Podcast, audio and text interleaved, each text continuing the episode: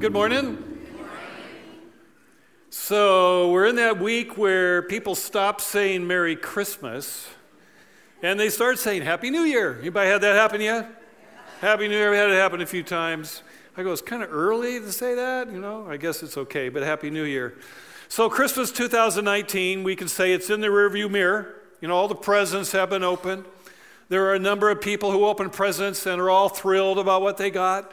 There's some people who opened presents and said, I hope for 2020 to be a lot better for Christmas because they didn't get what they wanted. And, and so that we're all done with Christmas and we're still moving ahead. We're moving ahead. As I was thinking about gifts, you know, in our family we share gifts with each other like probably every family does. And, and as I think about gifts, I was just trying to think as we're getting ready to talk about the subject we're going to talk about today, God's presence with us, is that I think we all look at the present, the gift of his presence, and we go, this is the best gift of all. And I thought about what about us? Do, do we give the gift of our presence to other people? I mean, this gift that says, I'm going to be singularly focused on you, at least for the next few minutes. I'm going to be present with you. I'm not going to let the, the phone get in the way and be diverted and just, I'm there physically, but I'm not really there in any other way and, and all that. What about the gift of presence? I thought, how rich that is how valuable that is. And you know, I was thinking about as a parent, I think this is what kids crave. If you're a parent here this morning, I think kids crave our presence as parents.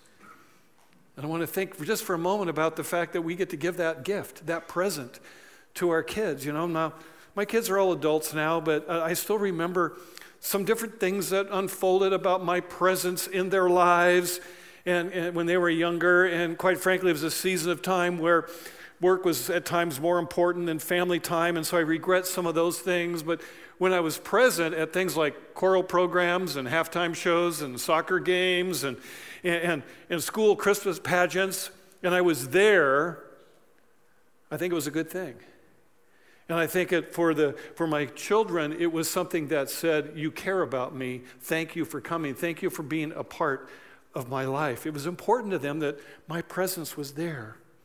I also remember those evenings when I was at home that I really enjoyed, and not that it happened every evening, but I really enjoyed going into the girls' room. Now, if you know anything about my house, I have three girls in the middle of two boys on each end, and they all were in the same room together.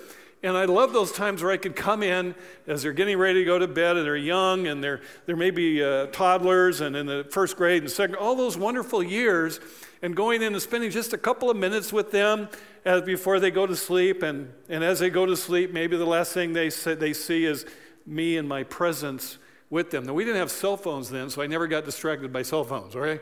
But that presence is so important.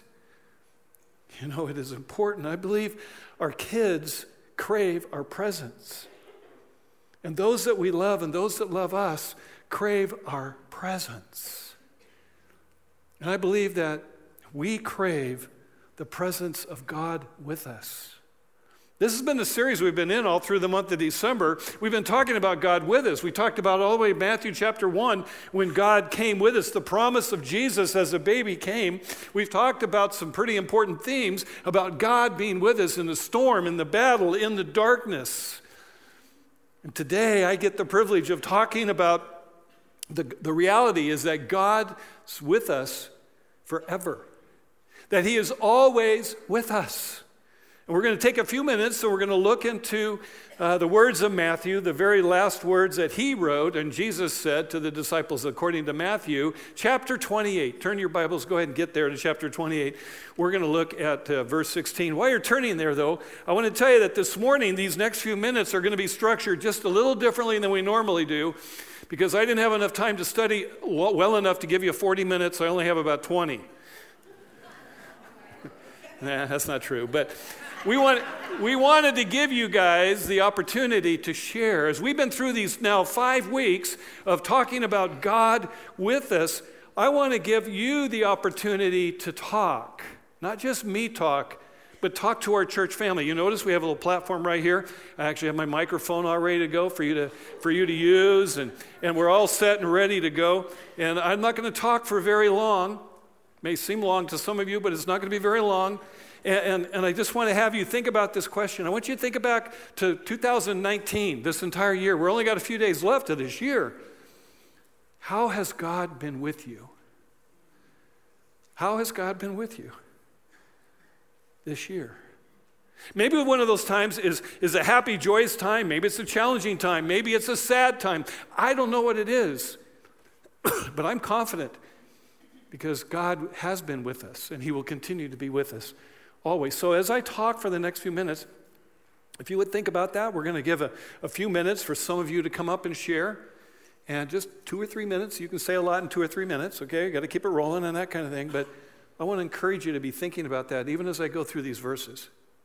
So let's do that. Let's go through these verses. Matthew chapter 28, verse 16. Here's what is Matthew wrote as his closing of his book. Chapter, verse 16 the, Then the eleven disciples went to Galilee to the mountain where Jesus has told them to go. And when they saw him, they worshiped him, but some doubted. Then Jesus came to them and he said, All authority in heaven and on earth has been given to me. Therefore, go Therefore, go and make disciples of all nations, baptizing them in the name of the Father and of the Son and of the Holy Spirit, and teaching them to obey everything I have commanded. And surely I will be with you always to the very end of the age. Let me just share a couple things about this passage today because there's a lot going on in these short five verses some things that I just want to leave with you as we continue to talk about this theme of God with us and specifically God with us always. And the first thing I see is that the 11 disciples, they, they, they go to Galilee, they go to, the, to a mountain, and Jesus told them to go earlier. If you look back a little earlier in the book of Matthew, you will, the Gospel of Matthew, you will see that he told them to go to this mountain. Most commentators believe that this happened somewhere about two weeks after the risen, after the resurrection of Jesus Christ. This is the first time that these 11 have been called the 11. They used to be called the 12. But this is the first time that Matthew refers to 11. And we all know why. If you know this story, if you're a believer here today or a disciple of Jesus, you probably know why. Because there was a follower of Jesus named Judas who chose to betray him. And it was, he was so filled with grief and sorrow that he hung himself. So he's not there anymore. So the 12 have become the 11. And they're going to go off to this area near Galilee, the Sea of Galilee, some hill. There's a lot of hills surrounding that area. And by the way, he's probably going to go to the area they spent most of their time with Jesus uh, at. And we're not exactly sure where this is at. And that's not really that important. But it was a spot known to the disciples, it was a spot they knew about in those hills. And look what happens next. When they saw him, they worshiped him, but some doubted. Not the first time the 11 had seen the risen Jesus. Now, uh, this is the first time in Matthew's account, gospel account, but if you read the other gospel accounts and you look at them chronologically, the disciples had seen Jesus, the risen Jesus, probably two to three times before this meeting on the mountain. So when they see Jesus coming toward him, this risen Jesus, it's not the first time. And it says they worshiped him. Worship takes a lot of different forms, really. It can take singing, giving praise. It can take humbly yourselves down on your knees. It can even lay laying flat on the ground in honor and humility before the Lord. I'm not sure what expression they chose, but they worshiped him. and I thought, is it possible that after all this time that they haven't finally embraced Jesus as the true Son of God? And so they worship him. You see, for the last three years, as they've been walking and living with Jesus, he's been leading them to try and understand this idea that he is the Son of the living God. And I don't know how deeply they understood this truth, even though Peter, a few chapters back in Matthew, we're told he once declared that Jesus is the Son of God when he asked, Who do you say I am? but when Jesus died on the cross, all their young beliefs, about him, the Messiah, the one who's going to free them from oppression and usher in a new kingdom and a new age, that vanished quickly. Their hopes for the future, as they saw it, had disappeared, and they went and hid themselves for fear of their own lives. They thought they might be killed themselves. But now that he has been raised and they see him possibly for the third time, they worship him. But then Matthew makes this kind of jarring statement for us when he tells us that some of them doubted. Who were the some of them? Probably some of the 11. Commentators disagree on this. They have all sorts of other uh, potential uh, situations that could have occurred. But I believe it was one of the, some of the 11 that doubted. But why would they doubt? I mean, this is not the first time they've seen the risen Jesus. At least a couple other times. Thomas, we believe, has already had the opportunity. You know who Thomas was, right? He was the doubting guy. He was doubting Thomas. And, and he had had the opportunity, according to the timeline, to already be with Jesus and to hold his hands and, and to feel the scars and where the nail holes were in Jesus so that he wouldn't doubt anymore about who Jesus was, that he actually had risen from the dead. Why would they still doubt? well, this word that's that translated doubt be, means hesitate. It's not a word that really says, I don't have any belief. It's not one that suggests unbelief. For example, when Peter failed to walk on the water and exhibited only a little faith, Jesus asked him, Why do you doubt? It wasn't that he doubted Jesus' power, but that he hesitated. He was uncertain for a moment. The disciples are still growing in their faith and their belief and their understanding, and they've not yet reached the fullness of their spiritual maturity at that point. So, in this important time with Jesus, they hesitated. they were certain, uncertain about what is next for them. I mean, why has Jesus called us to this mountain? What is next? So they worship him and they felt uncertain. But before we may judge them too harshly, I mean, they saw the risen Jesus, and you may say to yourself, if I see the risen Jesus, I'm not going to doubt. I would never doubt. I would never hesitate. I would never feel uncertain. Let's pause and think about our own spiritual journey and the kind of times in our lives that cause us to question is God really there? Is He really with me? Does He really care? Why do I feel so alone? I mean, in Mark, we read the story of a man who came and he fell at the, at the feet of Jesus. He, he fell to his knees and he was weeping. It doesn't say he was crying, it said he was weeping.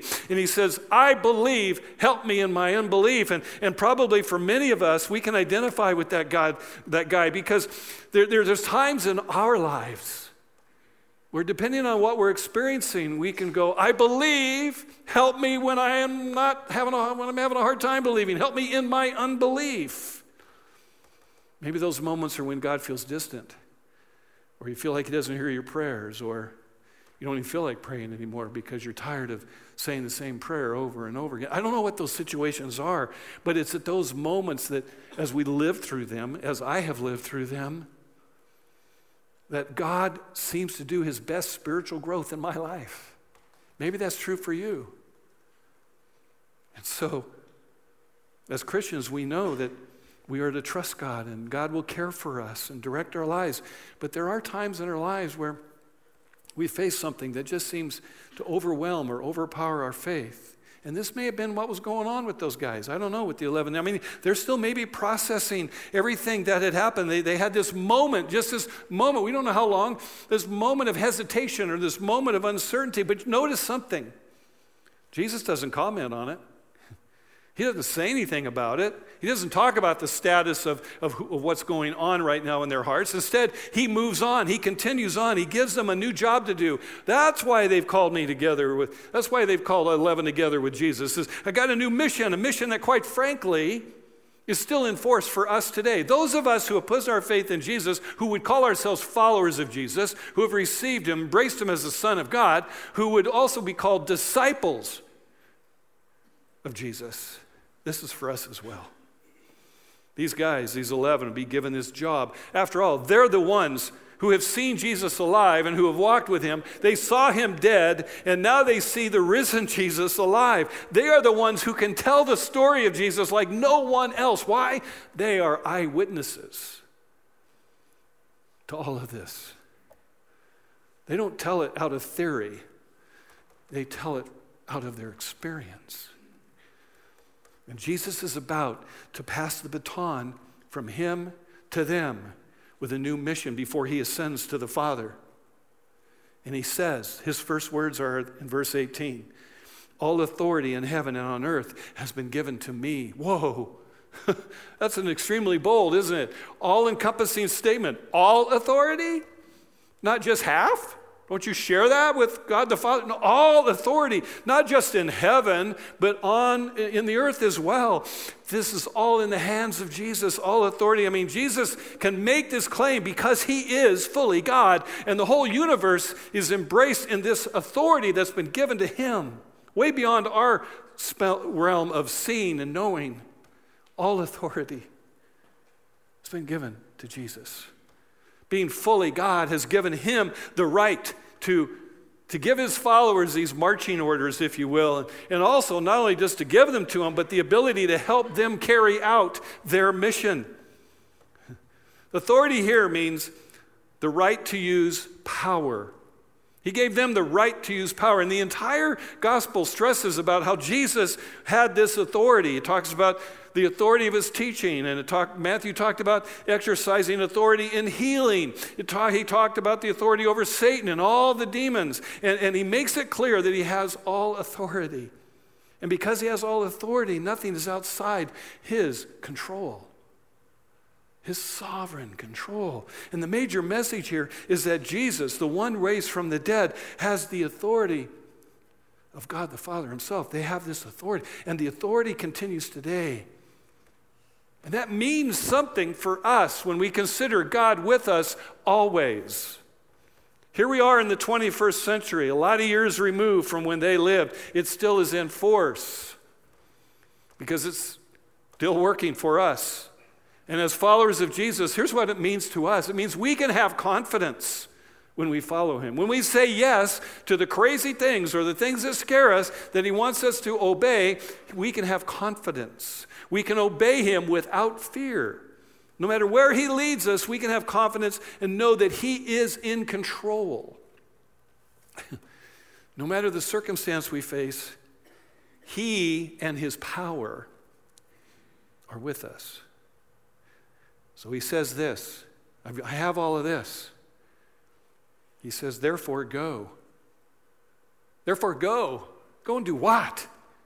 Go and make disciples of all nations. And so, based on that authority, he tells the disciples to go and make more disciples, more followers of Jesus. This is actually a new commission, a new mission for the 11. And actually, it's for any follower of Jesus as well. Making disciples, you see, means helping them come to that initial decision, that initial conversion, we call it, of saying, Yes, I embrace, I believe, I receive Jesus as being the Son of God who is forgiver of my sins the one who gives me eternal hope. But it doesn't stop there. It also includes instructing new believers in how to follow Jesus, how to submit to the lordship of Jesus. That's kind of a Christian word, lordship. Lordship just simply means he's in control of my life, I'm not. and how to take up this calling, this mission of not making it not about me, but about serving others. I mean, that's what Jesus was about. See, a disciple enters a lifelong relationship of learner to master. We are the learners, Jesus is the master. Then he says, baptizing them in the name of the Father and the Son and of the Holy Spirit. See, Jesus makes baptism an essential piece of this discipleship. See, baptism symbolizes the spiritual death as we go under the water and the newness of spiritual life as we come up out of the water. And in this act of baptism, this new disciple, and all for all of us who've been baptized with Jesus, it says we're, we're now with him. We're with him, and we make this public declaration that we're with him, and we join the community of others who are with him as well. And then at 20, he says, and teaching them to obey everything I've commanded you. This teaching is based on the words of Jesus. Everything he, Jesus, has commanded, it's based on his own teaching. And it's teaching not just for information's sake, but it's to be obeyed. Oh. For years, I remember as a parent, I wanted my kids to obey me. How about you as a parent? Because what you're asking them to do is good, I hope. Good for them, good for you, good for training, good for helping them grow up. That's the same thing with us. We're to obey. That's what the, that's what the verse says.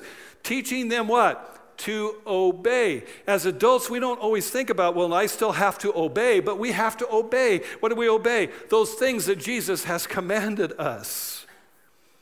It's not just about getting some information in my head, having some head knowledge and say, There, I know the story, I can quote the story, I know the verse, I can even quote that verse. No, it's about living that verse, isn't it? It's about responding, about obeying, doing what Jesus has commanded. See, belief that's not lived out in every aspect of our life has to be questioned whether we really believe it or not. Because if we believed it, we would probably obey it and be called to the action that it asked of us. So he says disciples are to teach others and to obey. And then at the last verse, last part of this verse, he says, And surely I am with you always to the very end of the age. Finally, Jesus makes this spectacular promise. See, he wasn't just God with us when he was born as a baby.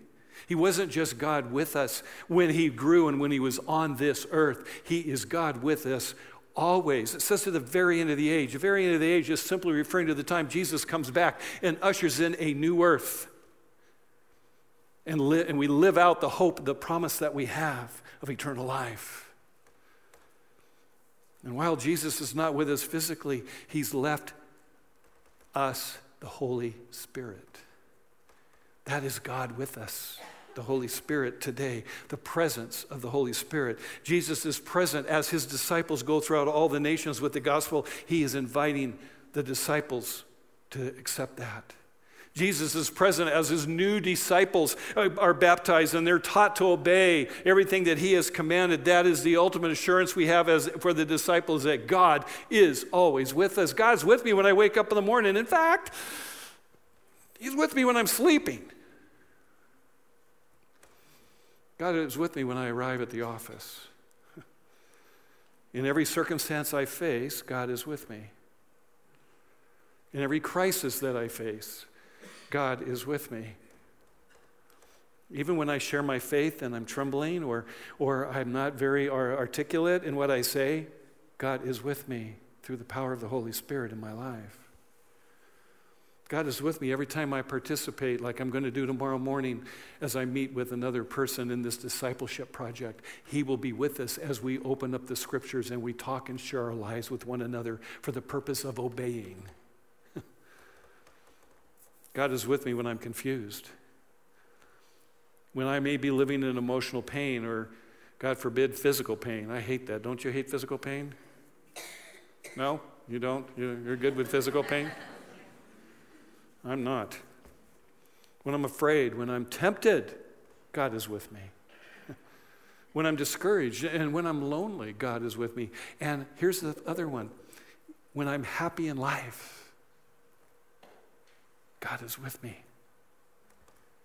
No person or circumstance can ever remove God's presence from our lives. He is here. He's here with us right now. I, one of the prayers I pray when we gather in the morning as pastors at about 6:30 to pray for this day, my prayer is about may God bring people with an open heart and an open mind, ready to say yes to whatever the Holy Spirit leads them and causes them to say yes to.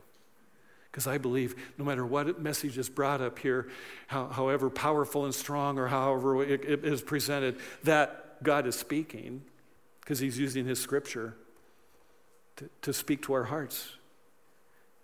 I'm asking Him, How will I obey? How will you obey? What a powerful motivation for us to know that God is with us, to know Him, to love Him, to trust Him, to worship Him and yes, to obey Him. And lastly, to enjoy His presence in our lives.